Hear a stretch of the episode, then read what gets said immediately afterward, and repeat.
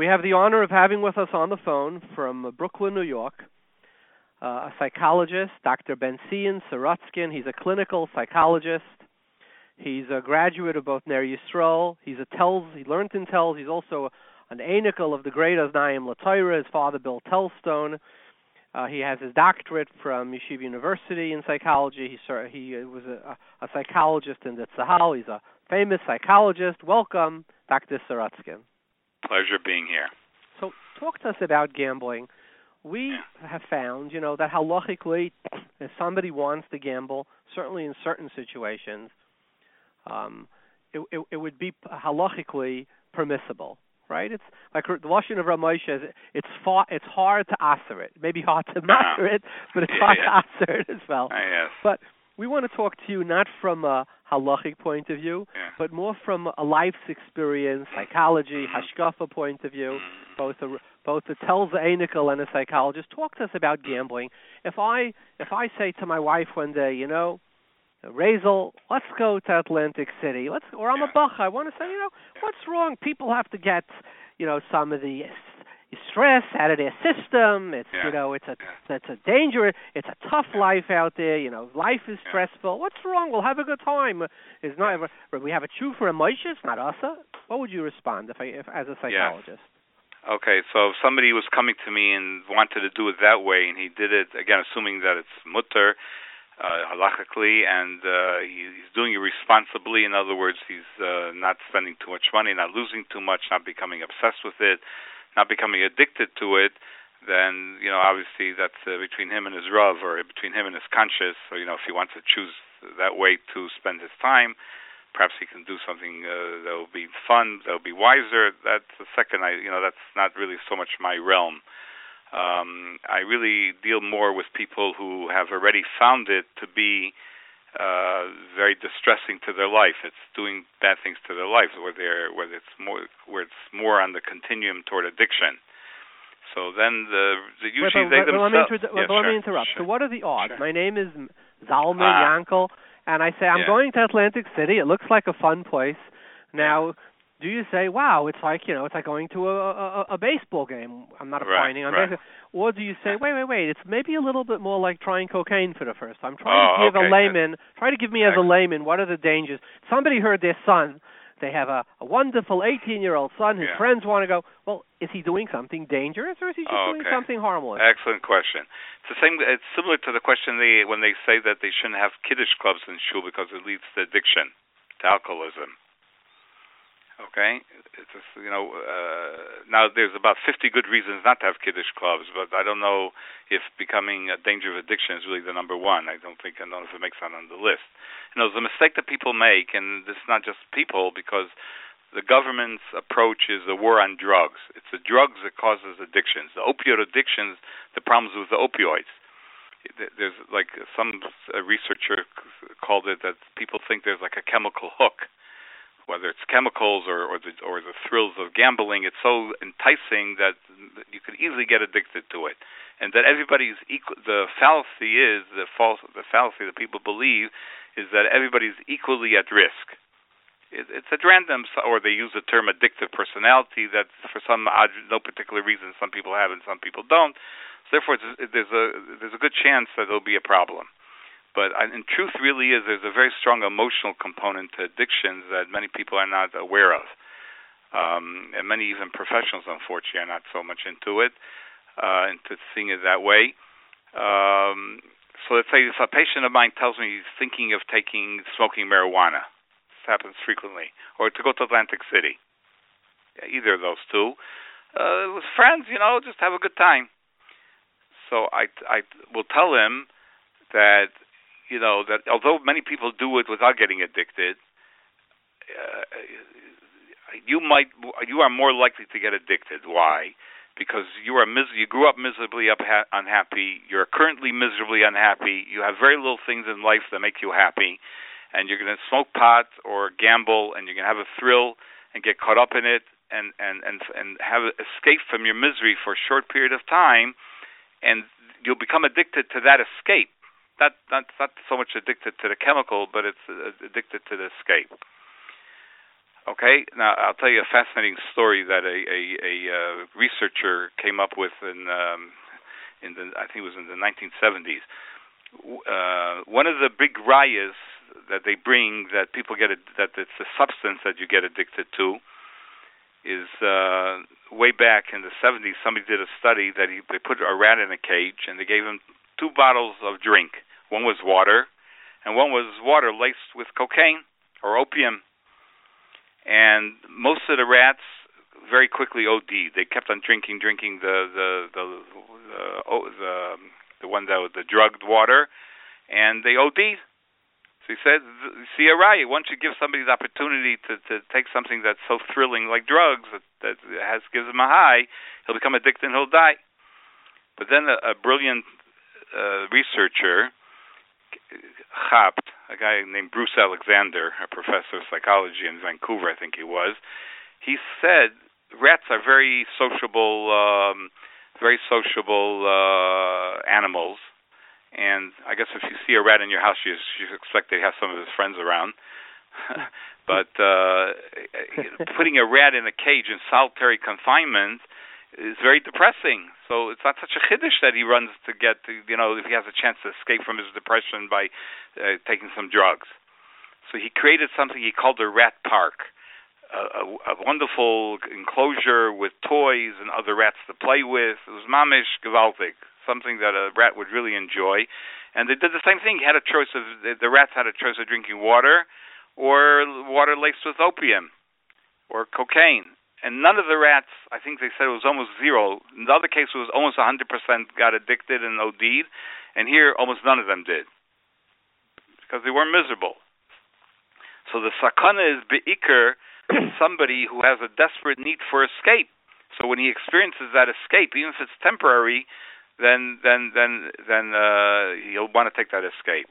It's like like uh, uh, somebody has a terrible itch and he knows that scratching makes it worse, how many people can actually resist if it's really bad? Because they're desperate for temporary relief. Okay. Now, so that's so wait, one so, so, so, so yeah. let me let me let me hazard what you're saying. You're saying that gambling is like alcohol; it can be addictive. Yeah. Yeah. But it depends. If a person is living like it's a free dinner life, he doesn't have Mm. stress, his marriage is good, his yeshiva life is good, his work is good, his learning is I wouldn't. I would. excuse me for interrupting. I wouldn't say he doesn't have any stress because nobody. He wouldn't be. He'd be dead if he has no stress. he doesn't have too much stress. doesn't have too much. So you say he's going to go there, and, and either he will or won't have a good time. But even if he does Yeah. have a good time, it's okay. He has a mm-hmm. lot of good times. Yeah. But if you're yeah. dealing with a person who who's struggling at a difficult time in life, Yeah. and suddenly this is euphoric, and here he's he's escaping from his tsaris. So that escape is going to become very powerful, Yeah. and it's going to become at that point. So for this person, it's particularly dangerous. That's Yes, that, yeah, that's yeah. what you're Now, so that's one side. That's something that's happening currently is misery currently, but there's a lot of research also. There was a few articles that were published in 2007 on this topic that that um, escaping it could also be from a history of trauma. It doesn't have to be even current. As one uh, one guy said, and uh, Dr. Jeffrey Scherer, he said the way he put it is that past childhood traumas was a strong, significant predictor predictor of adult gambling addiction.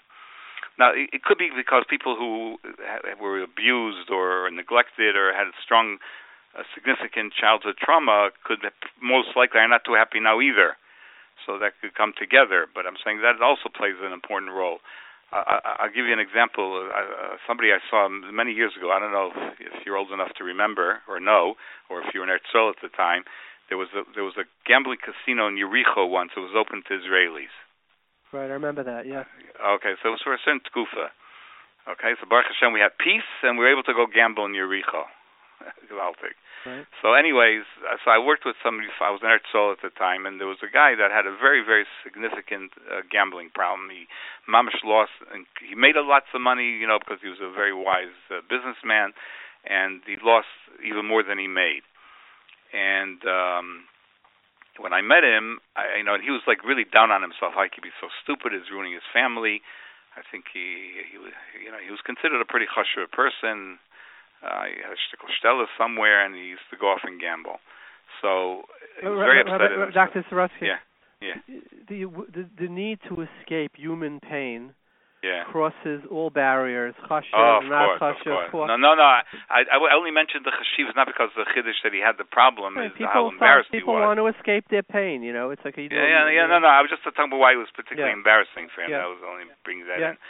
Okay, so anyways, the, the so he he tells me that Mamshi doesn't understand like how can he do something so stupid and put himself at such risk. So I asked him about his history.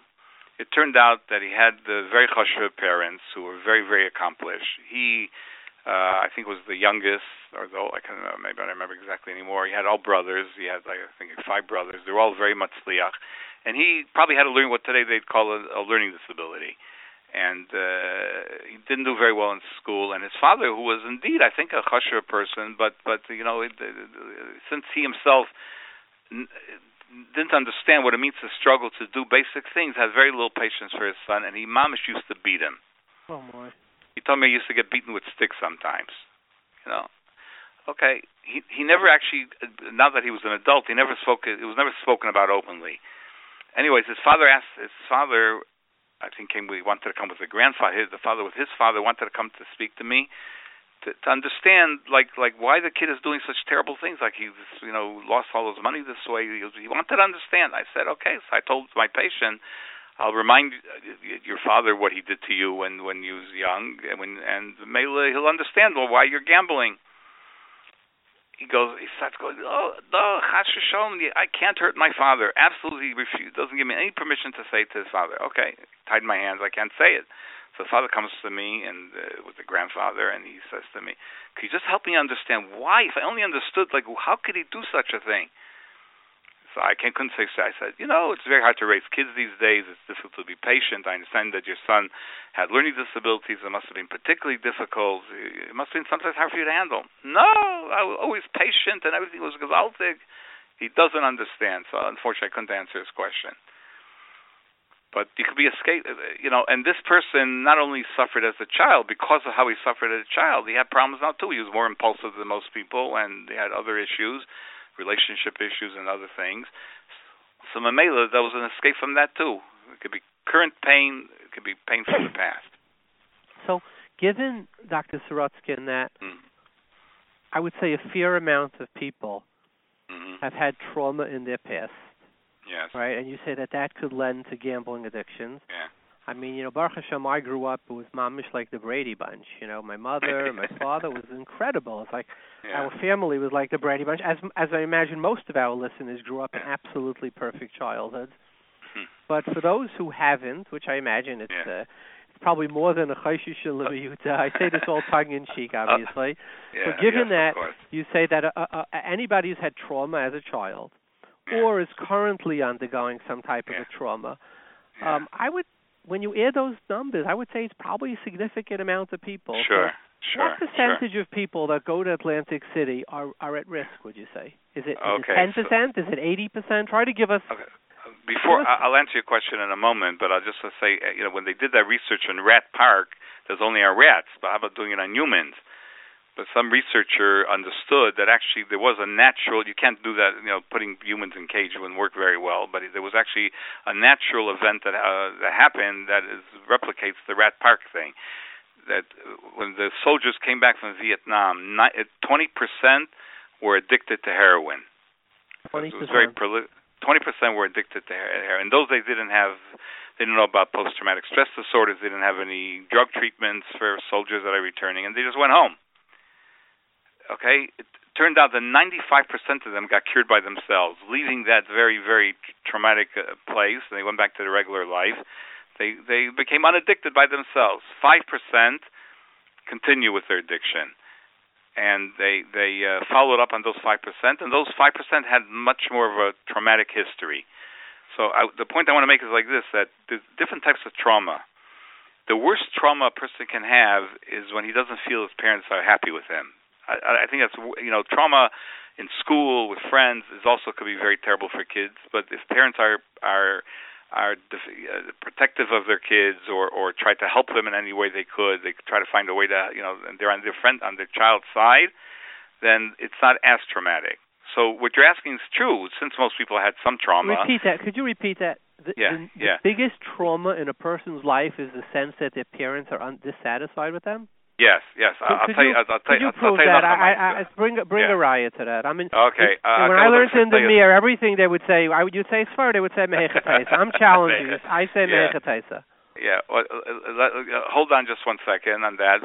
Hold that thought for a minute. Okay. When when, when I was working in Eretz Yisrael, I, I worked in a for an organization that took kids who lived in dysfunctional homes and placed them in residential settings. The residential settings, for the most part, were very very good places with very ibigigeben staff and uh, this and that. Okay, it was wonderful. Most of the house, almost all the house mothers were Holocaust survivors. So we were we were, we were having a, a meeting, a staff meeting about a, one of my kids that I saw, who came from a very dysfunctional home. The, the father was an alcoholic, the mother was schizophrenic. Schizophrenic. It was very bad, and the kid was making a lot of trouble. So I was giving over some of the history of the kid, what he has, to, what he's gone through in his life, and what he's going through, to, that they should cut him a little slack. So I'm, I'm giving the, the you know those kids the history, and then the all of a sudden the house mother gets all upset, and she says, you know, that's the trouble with you guys. You're always making excuses for them. Okay, so his father was an alcoholic, his mother schizophrenic. You know what I was went through? I was in Auschwitz for four years, et cetera, et cetera.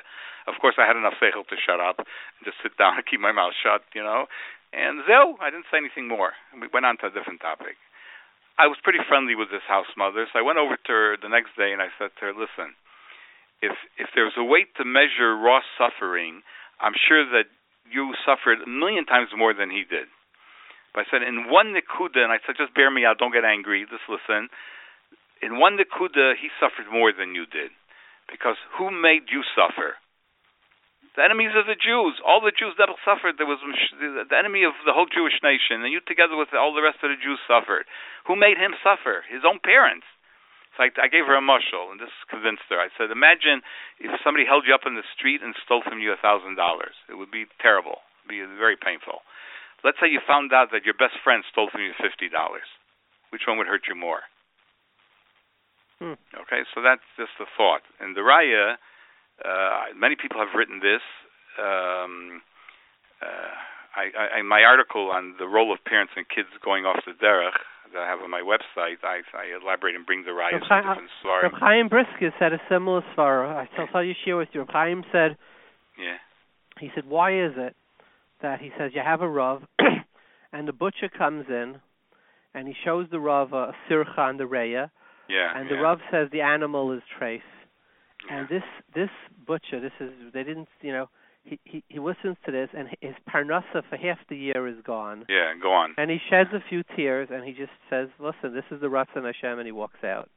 Mhm. He says, if the same butcher walked in in Torah, Mhm. when Mechel said this, and, and the Rav Paskin like Mechel, this Yeah. butcher would start screaming and yelling. So Chaim said, what's the difference?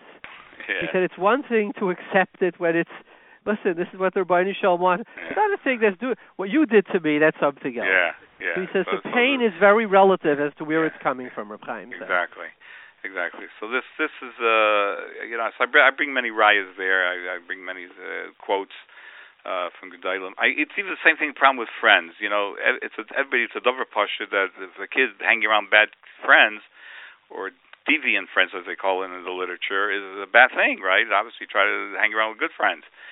But is everybody equally vulnerable to bad friends? Every yeshiva, every school, every class has some, you know, relatively speaking. Are everybody equally vulnerable? Somebody actually studied this, did wrote a whole uh, did a whole study on this, and he came to the conclusion, which makes sense, that no, that if a kid has a, a, a good relationship at home, he has a good relation with his parents, he has who to talk to. If something troubles him, he can discuss it with his parents. He's not that likely to get influenced by a bad friend, as opposed to somebody who doesn't have that. It makes sense. He uh, he writes it very sharply in the in the Shiurei Chumash of, of Wolbe writes that somebody parents who blame the kids' uh, misbehavior, bad behavior on for bad friends are only giving excuses. That's what he writes in the Shiurei Chumash.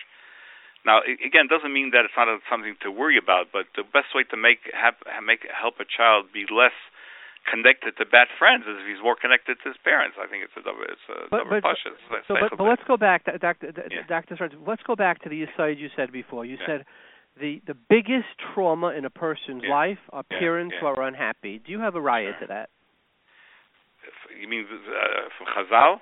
Not from Chazal, but oh, from, just from clinically. From life. Has it clinically, been clinically yes, agreed uh, to, yes, yeah, etc.? Yeah, yeah, yeah. I, I see it. I mean, clinically, I see it all the time. You know, uh, uh, I, I once I once was working years ago with a young man uh, who was in all kinds of trouble. I, at that time, I think he was about eight, seventeen when I first saw him. And uh, over time, it became obvious that everybody in this family lives to please the parents.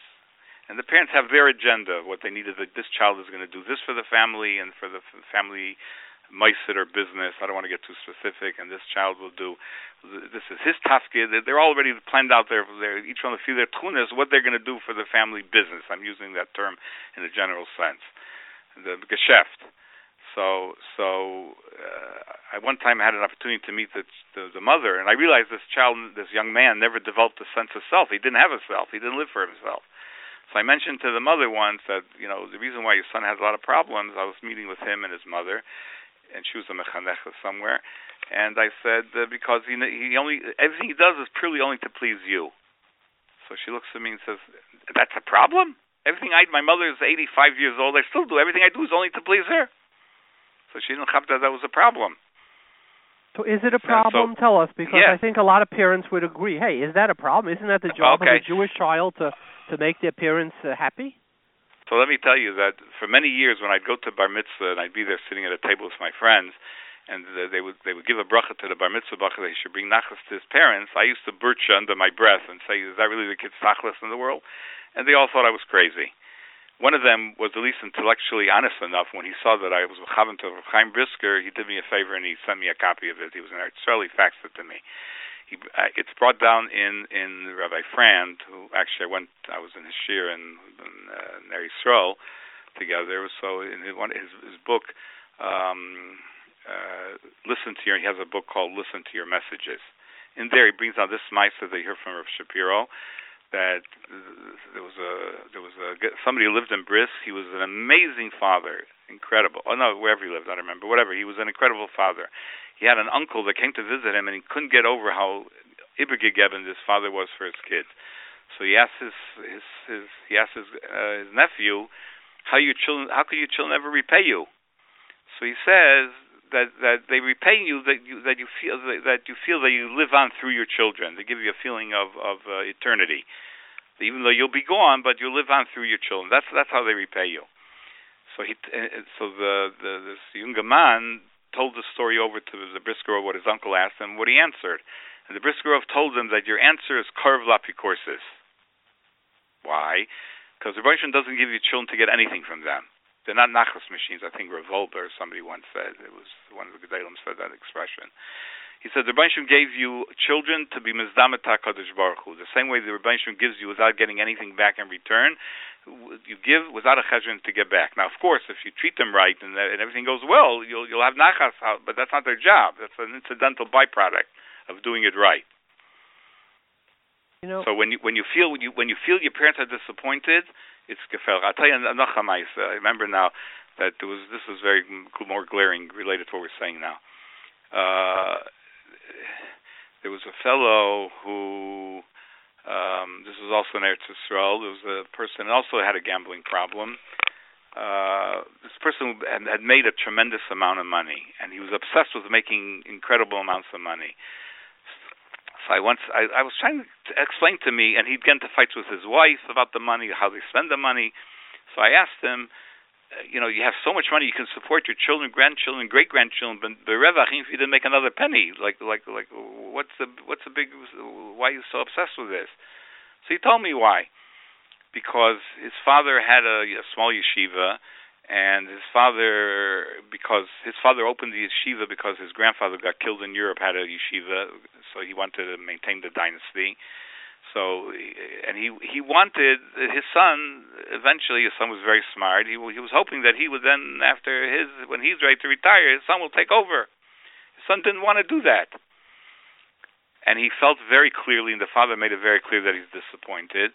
So the the the son told me, maybe if I make millions of dollars, maybe then my father will be okay with me.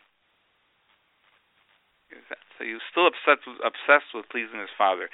I think I think he speaks about it also in, about this um, this point in, uh, in Matthias Salomon's book on with hearts full of love. It's not that he says the same. I don't know if he uses the word nachas. I don't remember, but I, he says the same thing that it's not the kid's job, the child's job to make his parents happy. It's, it's, it's the parent's job to raise a happy child, so he'll be in love with Hashem, and that's the purpose of the whole thing. Say that again. That's very important. Say that again and, yeah. and, and elaborate on it. It's okay, not the job of a parent.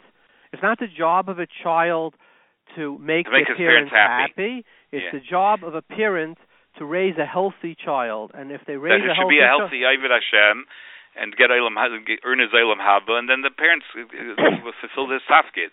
Now, of course, if the parent does this, he'll he'll also agav get nachas because he'll see the kids doing what he's supposed to be doing, not necessarily what the parent wants him to do. You know, some parent, parents but who are this goes against Rabbi This goes against the entire chinuch that I've had in yeshivas the whole job of a child is kibbud aim is to be mechabed and to carry on, you know, to carry on the light till Mashiach comes. To that, that when a person is born, they're being mamshich, the the the, the father's so, avodah, so this and that. So walk me through this because what I, you're saying, I, yeah. what you're saying is something that I think a lot of our listeners are standing back there saying, "Wow, this is this is impossible." So, so I think I saw the, this quote from. Uh, I don't remember. I made from I think from the Steipler, if I'm not mistaken. I don't remember. I don't have it in front of me. But like this, let's say, um, you know, when the schools or parents want to teach a kid midas, they usually start with kibbud aveim, kibbud hayrim v'mayrim.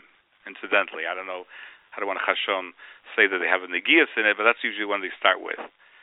Okay. Now, now the thing is like this: Should the father's interest in getting the child to do kibbud aveim properly be any different than getting him to say brachas properly? Right. It's not a perk. Many parents think that the cover that the child gives them is a perk. You work in this company, you get a car. So if you have children, you get a perk that you have you have misharsim. It's absolutely. Uh, it's obviously that's not the third. It's a pikadon. You're supposed to take care of it part one of the things that you have to one of the mitzvahs you have to teach your child it's a very important mitzvah and not just have to teach him about shmir Shabbos making brachas you have to teach him to have covenant for the parents but it's not a perk that you have.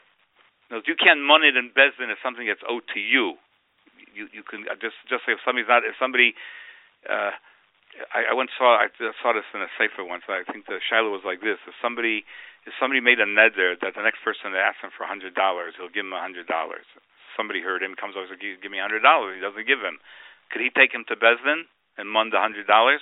Of course not. It's a ben adam l'makom. It's it's a, it's not a ben yes. adam you could take him to Bezdin and snitch. You can take him to Bezdin and snitch on him that he's not that he's not keeping his neder like any other mitzvah that he's over. And Bezdin takes does whatever they do. But as you're not a, you're not a you're not a, a, baldover here.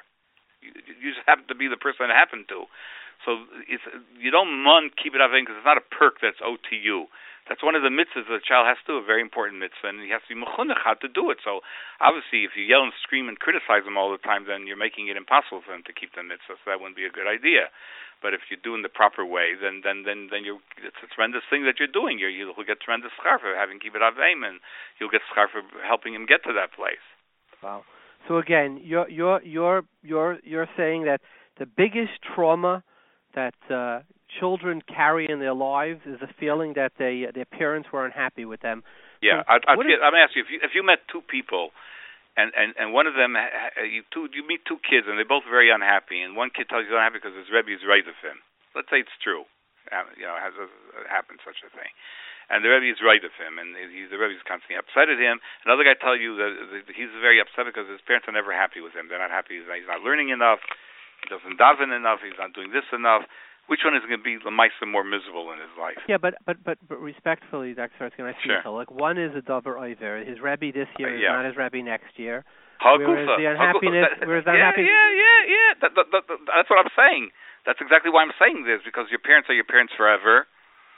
And and therefore, then that, that somebody, somebody's not happy with you, so next so, you'll meet so, but somebody then your else. point would be, says Dr. Rutskin, if that's the point, then if Yeah. it would be something else that's forever, like somebody has a.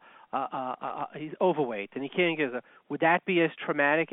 Is it a din in parents, or is it saying this is just a davar tzmidi well, and that's a davar uh, that's it's tzmidi? Well, the, the parents have the ultimate tzmidi. You know, that's uh, it plays a role. I'll tell you like this. Let's say somebody's overweight. Let's say for a long time. it also depends how the how do the parents deal with the fact they're overweight. If they're encouraging, they don't they don't shame him. They don't they don't do something that makes him feel worse. Yeah, I'll tell you. I'll tell you about Mike that happened many years ago. This is really this is very eye opening. A guy came to me. Uh, a guy came to me that uh, he's having issues. He's newly married. He has issues. What's the issue? Uh, so eventually he spits it out that uh, you know she doesn't look perfect. It's something very minor. He was masculine. Most people think that she's very very good looking, but uh, the mice uh, it's, it's, it's it's imperfect. It's not a perfect diamond, and it bothers him a lot. Now I was very interested because he was he, the guy was at least 50 pounds overweight. So um, so I, I was trying to figure out, you know uh, so I asked him about it. I forgot how it came as. So this guy's 50 pounds overweight. Overweight, and he, he's he, not happy because his wife his is wife not 100% is, is, is not 100% beautiful. You talk yeah. about somebody uh, having issues, yeah. Yeah, no, but he, if you talk to him, he, does, he doesn't look like somebody who's obviously has issues. Yeah. So what was the issue? So he told me it came out like this, and it uh, when I spoke to his wife, and to her it didn't bother so much. She wished she lost weight. It's not healthy to be overweight, but you know she was she she wasn't so it wasn't such a big deal to her. So what's the shot like this? he he told me that he was chubby as a child, and it bothered his mother a lot because everybody knows it's not good for a child, health wise and otherwise, socially wise. It's not such a good thing. So in order to try to get him not to be chubby, she was right with him, and she would say, and she would say as he got older and not losing any weight, probably made him gain more weight. She would say things to him. Nobody's ever going to want to marry you. You, you know, who's going to ever want to marry you like this? You, you got to lose weight. Okay, the Bishon was Geholfen, the third girl he went out with, wanted to marry him. She looked past it. So, so, in fact, he told me when he got engaged, his mother told him, "Don't think that just because you got engaged, it's a right that I was wrong. I'm still right. You know, she's a little bit blind. She first met you. The, before the chasna, she'll break it off." Wow. Okay, now, so now what happened? So if you think about the dynamics of this, he this girl who grew up in a much healthier home, so she was able to overlook it. He's a wonderful guy. He was a really a wonderful person, you know. So and she was okay. So he has a, so he's not perfect. Gefährlich. She didn't grow up that that's a necessity, and he that grew up. It was done to him that he demanded of him to be perfect.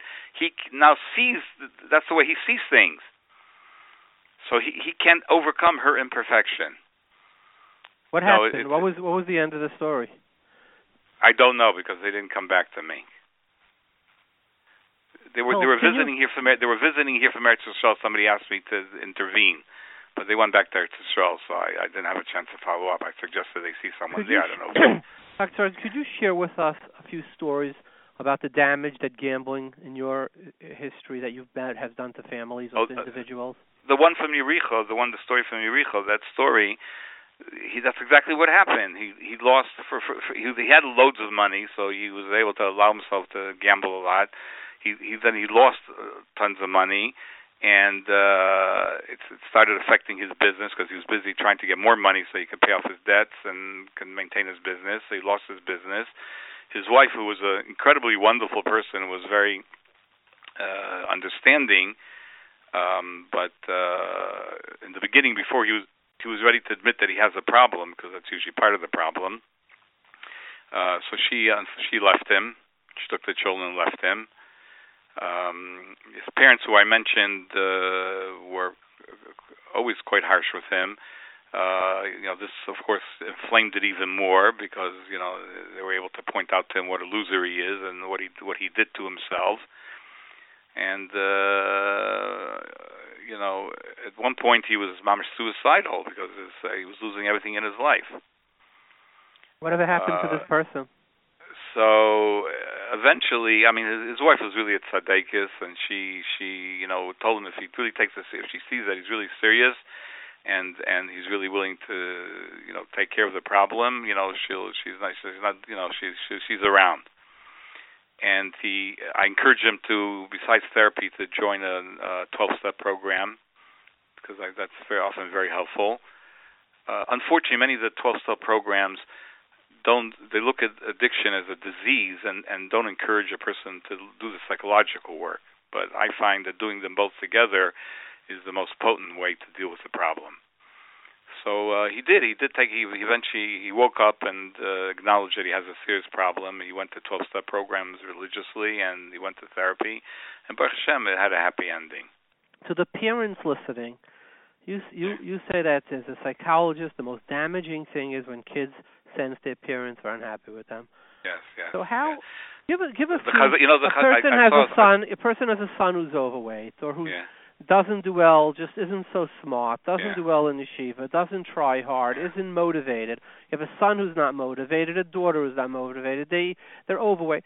What is a parent? Give us a few guidelines saying I will. after 30 years of being a professional, let me give you Yeah. three rules, but Yeah. only three rules. More than Yeah. that is well, first much. before that, I just want to tell you this part of the rule. But uh, the Chazon Ish, I saw a quote of Mechanech in Eretz said he heard from the Chazon Ish. He said that whenever they have conferences about kids with at risk, they always say you have to love your child and tell them that you love him. He said the Chazon Ish said that children need their their parents' respect more than they need their love. I would maybe use the word add the word acceptance, but uh, the you know the Moreh Nevuchim says that love is not unique to humans. All mammals love their offspring. So being accepting of your child, even though he's imperfect and is not exactly the way you wanted him, is much more difficult than loving your child. So how do you come to child. that? Let's say a person has a child who they don't respect. Yeah. The kid's not motivated, and the Yeah, father or the mother were much better students. How do you do that? Okay, so the first thing is is is to re- the thing that throws many people off. This has actually been shown by some very significant research that parents who are abusive, I'm using the word very, very liberally because I don't want to get hung up on the particular definition of their children. It's not because they didn't learn proper parenting techniques, it's because they see things more black than other parents do. So, by them, the fact that the child's not learning so well, or that he's not getting always up on time for davening, or you know, not learning when he's home, or whatever, to them is a simon of awful things to come. That it's gefährlich, it's inexcusable. Or if a child is having troubles in school, and he doesn't study so well, they they, don't they're not melamed schus. They don't they're not done the schus that maybe studying is more difficult to him than other children. He has nobody to blame but himself. He's doing it to himself. Ki'ilu, there's a child in the world who would, you know, it, would if he if it was easily possible for him to be a regular kid who does decently in school and has friends and his parents are happy with him, would choose, you know, to to to do poorly in school and and and and be a loser and get thrown out of school all the time, have his parents mad at him, as if somebody would actually choose that. So the the proper way is the way to speak to your child. Say, Yankee, listen, I, I have no doubt that you would love to do well in school, but you're not. So there's obviously something wrong. I, I, let's try to figure out what the problem is. I can help you. Maybe we can figure it out ourselves. Maybe if we can't figure it out ourselves, we'll find somebody, somebody who can help you. You know, and then a child learns that that problems are are not something to be ashamed of. There's something to deal with, and and that usually there's solutions. I think I saw once an amazing quote. I think from Pinchas Scheinberg. He said that the fact that most problems have solutions is a solution to most problems. So when a child has an open relation with his parents, and when he has a problem, they they fakir, they they they praise him for bringing it up and not shame him, and and say, you know, listen, we're going to lick this. You know, we'll, we'll we'll find somebody who can help us. Yeah, so I'll tell you just one more story. There's uh there's um there was a young fellow who uh, a young kid. I think he was about uh, eight or something. Uh, I think he lived in Monsey. Uh, so I, I met his parents. I was at Chassan Monsey, so I met his parents. His parents were telling me that he's that he he was he, although he's very athletic and very popular, he gets anxious. He's going to sleepaway camp for the first time. He's very very anxious, and it was mamish causing him breathing problems, and you know he's starting to panic about it, and it's going to escalate out of control. So I, I I knew these parents from when I was in Eretz. You know, very nice people. I, I said to them, I, I don't treat children, but there's a child psychologist that I can refer you to in Monsey. He, he, he, you know, speak to him. He'll, he'll take care of it. Don't don't don't neglect it. They were, so they told their son that they're going to speak to this guy who you know he knows how to help children with this problem. So it happened to be they were making chasna around uh, bar mitzvah around that time, so they uh, they were busy, so they didn't have time, so they put it off for a few weeks. So after two weeks, he comes to friend. When am I speaking to that man already? I want to take care of the problem. Okay, Baruch Hashem, they went. He he gave the kids some techniques how to deal with anxiety, how to deal with it. I think he only met him once or twice or three times maybe. And Baruch Hashem, he went to camp. Everything was gewaltig. The next year, the father calls me and says, "You, you won't believe what happened. My, my my son came over to me and he said, I want to go speak to a man again. I should have written it down. I'm having the same thing is happening again, but uh, I don't remember what he told me. So let's go. And this time, I'm going to write down what he told me. Understand? You know, this child is growing up. That people have problems. It's normal. You don't have to be ashamed of it. We're all human and we're all imperfect. If you have a problem, speak to your parents, and they'll either help you themselves or find somebody who can help you. That's what their job is. Well, Dr. Sorotzkin, thank you very yeah. much for your sure. wise advice and your time. Okay. Okay. okay. Okay. I'll talk about it. Bye bye.